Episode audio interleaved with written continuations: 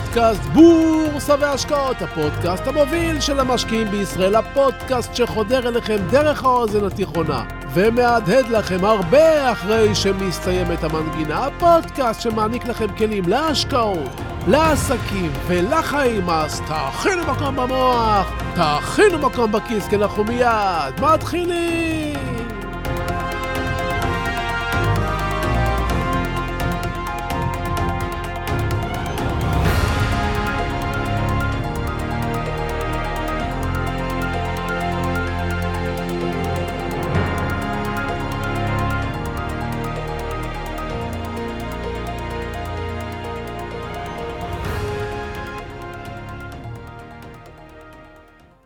אחד מגורמי המוות המובילים בעולם נגרם בגלל מגפה ששמה מגפת ההשמנה.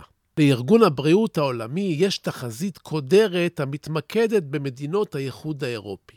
באחד הדוחות של הארגון נמסרו נתונים די עגומים. עד שנת 2030, 70% מהאוכלוסייה באיטליה יסבלו מעודף משקל. עד שנת 2030, 36% מהגברים בבריטניה יסבלו מהשמנת יתר. עד שנת 2030, 89% מהגברים באירלנד יסבלו מעודף משקל או השמנת יתר. עד שנת 2030, כ-77% מהגברים ביוון יסבלו מעודף משקל או השמנת יתר. עד שנת 2030, 26% מהנשים ו-27% מהגברים בעולם ייחשבו כבדי משקל.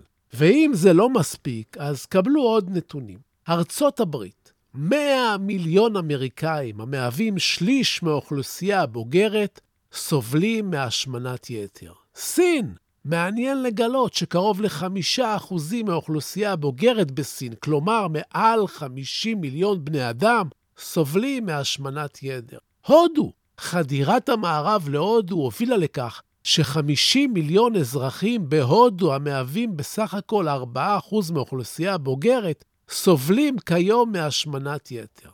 רוסיה, 24% מהאוכלוסייה סובל מהשמנת יתר, נתון מדאיג ביותר. ברזיל, בברזיל 23 מיליון בני אדם סובלים מהשמנת יתר. מה שמשותף לכל הנתונים הללו הוא שגם במדינות עשירות וגם במדינות העניות, השמנת יתר היא תופעה שהולכת וגדלה בגלל המהפכה של עולם התזונה. בניגוד לסוגי מוות ותחלואה אחרים, כמו מקרים של מוות מצריכת סמים או פעולת טרור וכדומה, את מגפת ההשמנה קשה לעצור. ומדוע קשה לעצור אותה? כי היא חוקית. כל אחד יכול לקום בבוקר, לקנות סופגניות, גלידה, קולה ולאכול כאוות נפשו. בצהריים הוא יכול לאכול המבורגר וצ'יפס ושווארמה, ובערב פיצות. לא רק שזה מותר, יש גם פרסומות בכל מקום שמעודדות לצרוך את המזונות הללו ולשתות את טעם החיים, לא? הכל חוקי, הכל אפשרי, הכל מותר, ובני אדם פוגעים בעצמם בטווח הארוך ומקצרים את חייהם. ושלא נדבר על העלויות הגבוהות של מערכת הבריאות, והרשויות לא עושות כלום. כמעט. מדהים, לא? ולמה אני מספר לכם את כל זה? קודם כל, אני בטוח שהתחלתם לחשוב על רעיונות להשקעה תוך כדי האזנה. אבל לא על זה רציתי לדבר איתכם היום. חכו, חכו, אנחנו מיד מתחילים! שלום וברוכים הבאים לפודקאסט בורסה והשקעות, הפודקאסט המוביל של המשקיעים בישראל. היום נדבר על דרייפוס, על השמנה, על מודל למידה, אז פשוט תישארו קשובים, תהיו ממוקדים, תכינו מקום במוח, תכינו מקום בכיס, כי אנחנו ממשיכים!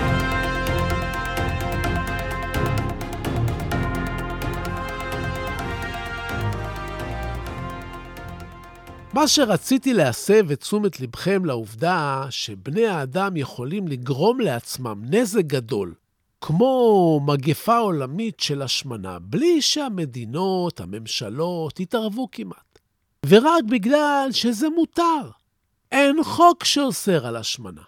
אם ניקח את זה עכשיו לעולם שלנו, לעולם ההשקעות, נוכל לעשות הגבלה די מהירה. בין אותם אנשים שסובלים מעודף משקל וממשיכים לאכול מזונות משמינים, אבל לא עוברים על החוק כי אין חוק, לבין משקיעים שמגיעים לשוק ההון בלי ידע, בלי הבנה, ומשקיעים בו. משקיעים כספים בהשקעות כושלות ומפסידים במוקדם או במאוחר, גורמים לעצמם נזקים כלכליים רבים, בין אם בהפסדים ישירים ומיידיים, ובין אם בנזקים ארוכי טווח בתיקי ההשקעות שלהם. הכל מותר. אף אחד לא יכול לעצור אותם מלהפסיד, ואף אחד גם לא רוצה לעצור אותם. בטלוויזיה תראו מעת לעת איזו חצי פרסומת, אחת לתריסר חודשים, על החשיבה בשמירה של אורח חיים בריא. אבל בבורסה לא תראו פרסומת שאומרת למשקיעים, תלמדו לפני שאתם שמים כסף בשוק. ולמה לא תראו פרסומות כאלה? כי לאף אחד אין אינטרס להשקיע בזה כסף. תפסידו היום 5,000 שקל, או שתצרכו 8,000 קלוריות, את מי זה מעניין בכלל?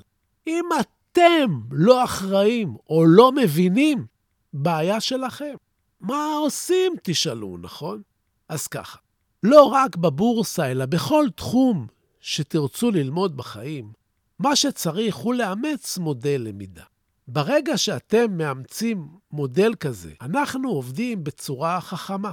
למשל, כשמשקיע חדש מגיע לבורסה, הדבר הראשון שהוא צריך ללמוד זה להבין שהוא לא מבין, שהוא טירון, חדש.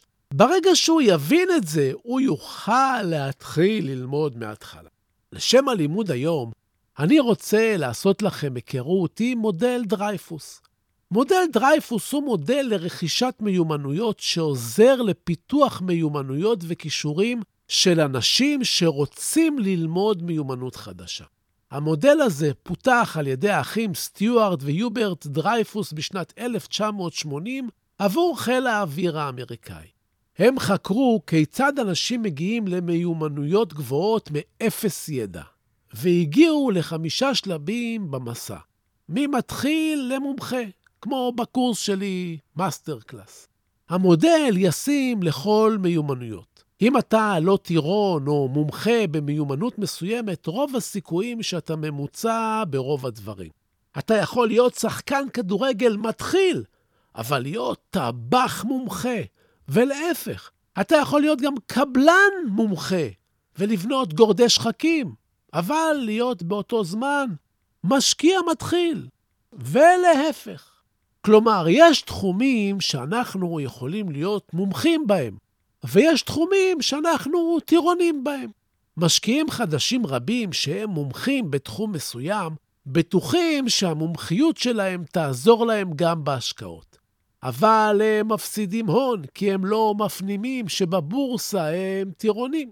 אם אני למשל מומחה בבורסה, אתם חושבים שיש לי איזשהו יתרון בבניית בניין אם אף פעם לא עשיתי את זה? הבנתם אותי. אז בואו נבין מהם שלבים על פי מודל דרייפוס. במהלך ההאזנה תוכלו לשאול את עצמכם באיזה שלב אתם נמצאים. שלב ראשון, טירונות. כשאתם מתחילים ללמוד משהו חדש, אתם טירונים. אין לכם מיומנות או ניסיון. טירונים לא מתעניינים במיוחד בלמידה, למרות שאין להם ידע. קחו לדוגמה משקיע שמגיע לשוק ההון. כשהשוק במגמת עלייה, הוא די בטוח שהוא מבין את הרעיון, אבל הוא לא יכול להבין או לדעת מתי תתקרב סכנה. הוא גם לא ידע להגיב לסכנה, כי הוא חדש. הוא יכול לקנות מניה ולעלות איתה כל הדרך למעלה, אבל הוא לא ידע מתי מדובר בבעיה או בבועה, ושצריך לצאת, ולכן הוא גם ימשיך איתה כל הדרך למטה, ועוד יקנה ממנה כשהיא יורדת. כשאתם טירונים, אתם קודם כל חייבים ללמוד את היסודות. כשאתם טירונים, הדבר הטוב ביותר לעשות הוא לחפש חוקים והדרכות פשוטות. אתם צריכים סביבה בטוחה, שבה אתם יכולים להבין את היסודות. ספרים וקורסים למתחילים בנושא מתאימים לשלב הזה. אתם חייבים לבנות יסודות כדי להכין את עצמכם להתקדמות. השלב השני הוא טירון מתקדם. השלב השני בדרך לשליטה במיומנויות היא טירון מתקדם. טירון מתקדם הוא אחד שלמד את חוקי היסוד, יודע את המושגים, יודע איך קונים ואיך מוכרים מבחינה טכנית, ויכול לנסות פעולות השקעה לבד כדי להבין. אם יתעוררו בעיות, סביר להניח שהוא לא יוכל לפתור אותן בעצמו, כי אין לו את הניסיון הדרוש, אלא יש לו רק תיאוריה. בשלב זה אתם רוצים להתחיל להתנסות עם הכללים בהקשרים שונים. אתם צריכים להתנסות, תראו מה עובד ומה לא. אם למדתם נהיגה, אז השלב הזה הוא כמו השלב אחרי שלמדתם תיאוריה והתחלתם בשיעורי הנהיגה הראשונים. אתם צריכים להמשיך ללמוד את היסודות, אתם תעשו טעויות תוך כדי יישום הכללים שלמדתם כטירונים, אבל אתם מתקדמים לשלב הבא ולומדים כיצד להסתמך על הניסיון המוגבל שלכם. אתם, מה שנקרא, משתפשפים. שלב שלישי, מוסמך. השלב השלישי הוא השלב בו אתם מעזים יותר. אם סיימתם לימודי נהיגה ועברתם טסט בשלב השני, אז עכשיו אתם נוהגים בפעם הראשונה מחוץ לעיר, לעיר אחרת, בנסיעה ארוכה. אתם צריכים להתחיל להחליט מתי ליישם כללים ספציפיים. בשלב הזה עליכם להתמקד בביצוע. אתם תעשו המון טעויות בסביבה המספקת משוב מיידי לטעויות. תכינו את עצמכם לתסכול ולפעמים לרצון לוותר. השלב הזה רווי בקשיים ובחוסר הצלחה. תמשיכו למרות זאת. זה המקום שבו עבודה עם מנטור ברקע, שאפשר לשאול אותו שאלה, יכולה להיות בעלת ערך רב. זו הסיבה שאני מציע ליווי אישי לקורסים שלי לכמה זמן שאתם צריכים. לכל שאלה אני זמין לכם. זה חיוני מאוד. שלב המוסמך הוא השלב בו הדברים מתחילים להיות מעניינים ואפילו מפחידים. זה השלב שבו אתם לא רק עוקבים אחרי כללים וחוקים בצורה עיוורת, אלא אתם כבר מתחילים לקבל החלטות בעצמכם וקובעים מתי והיכן ליישם אותם. למעשה, אתם מתחילים להיתקל במצבים שבהם הכללים והיסודות שלמדתם אינם חלים עליהם, או שלא ברור באילו כללים אפשר להשתמש במצב מסוים. זה השלב שתלמיד באומנות לחימה למד את כל התנועות ועומד על המזרן מול מנוסים ממנו וגם חוטף. אבל בכל פעם שהוא חוטף, הוא לומד וקם ונעשה טוב יותר. זה השלב שאתם קונים מניה והיא עולה ב-30% ואתם לא יודעים אם למכור. זה השלב בו אתם מחזיקים מניה שיורדת 25% ולא יודעים אם לקנות עוד ממנה או למכור. שלב רביעי, שלב הבקיאות. בשלב הבקיאות הלומדים מתחילים לראות את התמונה הגדולה.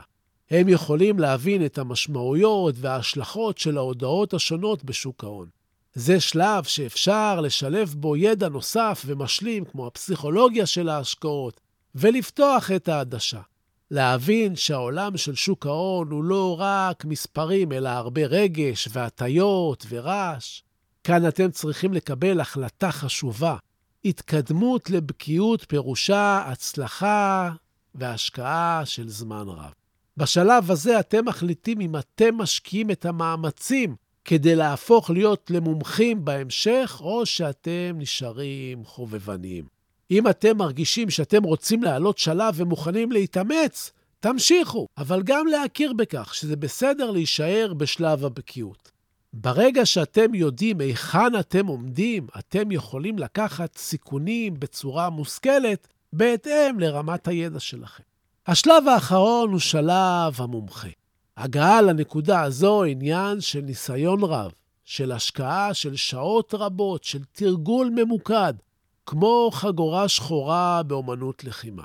לא מגיעים לכאן במקרה. אני יכול לומר לכם שזה מסע. מסע ארוך אבל משתלם. כל מיומנות חדשה היא מסע ארוך, קשה, אבל בסוף, בסופו של דבר, מתגמל ובעיקר בשוק ההון. מומחים הם המקור העיקרי לידע. מומחים עובדים מתוך ידע והבנה וניסיון ואינטואיציה. שמתם לב פעם לשפים מקצועיים שאומרים לכם להוסיף קצת מלח ופלפל? הם אף פעם לא מזכירים כמה. הם יודעים מניסיון שזו כמות הטיבול הנכונה כדי להפוך את המנה למושלמת. בדיוק כמו שקניתי תעודת סל ממונפת שבבים, ומכרתי תעודת סל ממונפת שבבים, ואתם שואלים אותי איך ידעתי מתי. זה קשור בדיוק לשלב מספר 5 של המומחיות. כל מה שכתוב כאן נכון לכל דבר שתצטרכו ללמוד בחיים, מאומנות לחימה, דרך לימודי אדריכלות ועד למומחיות בבורסה. אתם חייבים ללמוד כל הזמן, להשתלם, להשקיע בידע, ולעבור את כל השלבים. למתבונן מבחוץ, הביצועים של המומחים נראים חסרי מאמץ, אפילו קסומים. זה לא קסם, זו אומנות שמגיעה משנים של ניסיון ממוקד. אז מה למדנו היום? למדנו שיש דברים חוקיים שאנחנו יכולים לעשות בלי שאף אחד יעצור או יזהיר אותנו, אבל הם יכולים לפגוע בנו אנושות, כמו למשל לאכול מזון שמן על בסיס קבוע, לעשן, לשחק בקזינו, להשקיע במסחר במטח או בחוזים עתידיים למשל, וגם להשקיע בבורסה בלי להבין הרבה ולהפסיד. למדנו שיש תחומים שאנחנו טירונים בהם, בעוד שבתחומים אחרים אנחנו יכולים להיות מומחים, ועלינו להפנים זאת. אם אנחנו מומחים במשהו, אנחנו לא מומחים בכל. למדנו שכדי לעבור משלב לשלב עלינו ללמוד ולצבור ניסיון, וזה לוקח זמן. אי אפשר להיות מומחה בשוק ההון תוך שלושה חודשים, או תוך שנה, או תוך שלוש שנים. זה לוקח זמן.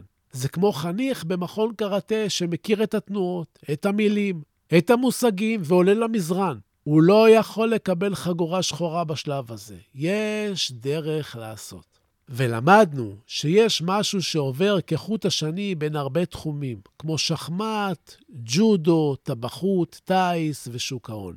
אנחנו לא יכולים להגיע לתחום חדש ולהיות מומחים בו מבלי לעבור את כל השלבים. לקראת סיום, אני מזמין אתכם להצטרף לקהילה שלנו, שגרה באינסטגרם, סודות, מקף תחתון, בורסה באנגלית. בכל יום עולים שם פוסטים מעניינים, וזה יכול לעזור לכם בין השלבים. כאמור, אם אתם רוצים להתקדם, אתם מוזמנים להצטרף לאחד הקורסים האיכותיים באתר סודות, ולהיות חלק מקבוצה גדולה של משקיעים שהופכים להיות חכמים בזכות הידע שהם נחשפים אליו. בסיום אני שב ומציין, כן, במה שאני אומר, המלצה מקצועית או ייעוץ מקצועי. את אלה תמיד כדאי לקבל מיועץ מוסמך עם רישיון. לי אין, אני רק משתף אתכם במה שאני חושב. כל מה שאני רוצה הוא לגרום לכם לחשוב, לחשוב, לחשוב ולהתקדם. תודה. תודה על התגובות החמות, תודה על השיתופים. תמשיכו ותפיצו, אנחנו גדלים ביחד. תודה להילה ברגמן, שעורכת, מאירה ומפיקה את הפודקאסט הזה. שימו לב שבאמצע שבוע מדי פעם עולה פרק של קצרים, אז תירשמו לקבלת התראות כדי שלא תפספסו. אני מבקש, סמנו שאהבתם. תשלחו את הפודקאסט הזה לעוד כמה חברים. כן, אני רוצה עוד מאזינים לפודקאסט. אנחנו גדלים ביחד, וזה כיף. תעשו השתדלות. תודה רבה שהאזנתם. תהיו טובים, תעזרו למישהו שצריך. תעשו משהו טוב לעצמכם, תלמדו משהו חדש. שיהיו לכם בשורות טובות, כל הישועות, בריאות טובה, הלוואי שתתעשרו בהקדם. אני הייתי צביקה ברגמן, ואנחנו ניפגש בקרוב!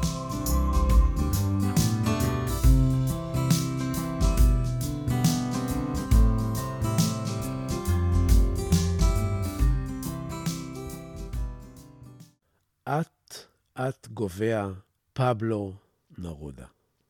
אט-אט גובע מי שלא נוסע. מי שלא קורא, מי שלא שומע מוזיקה, מי שלא מוצא את החן בתוך עצמו. אט-אט גובע. זה שהורס את האהבה לעצמו. זה שדוחה עזרה מושטת. אט-אט גובע. זה המשועבד להרגליו, החוזר יום-יום על אותם המסלולים. אט-אט גובע. זה שלא מחליף את המותג, שלא מחליף את צבע הלבוש, שלא משוחח עם מישהו שהוא לא מכיר.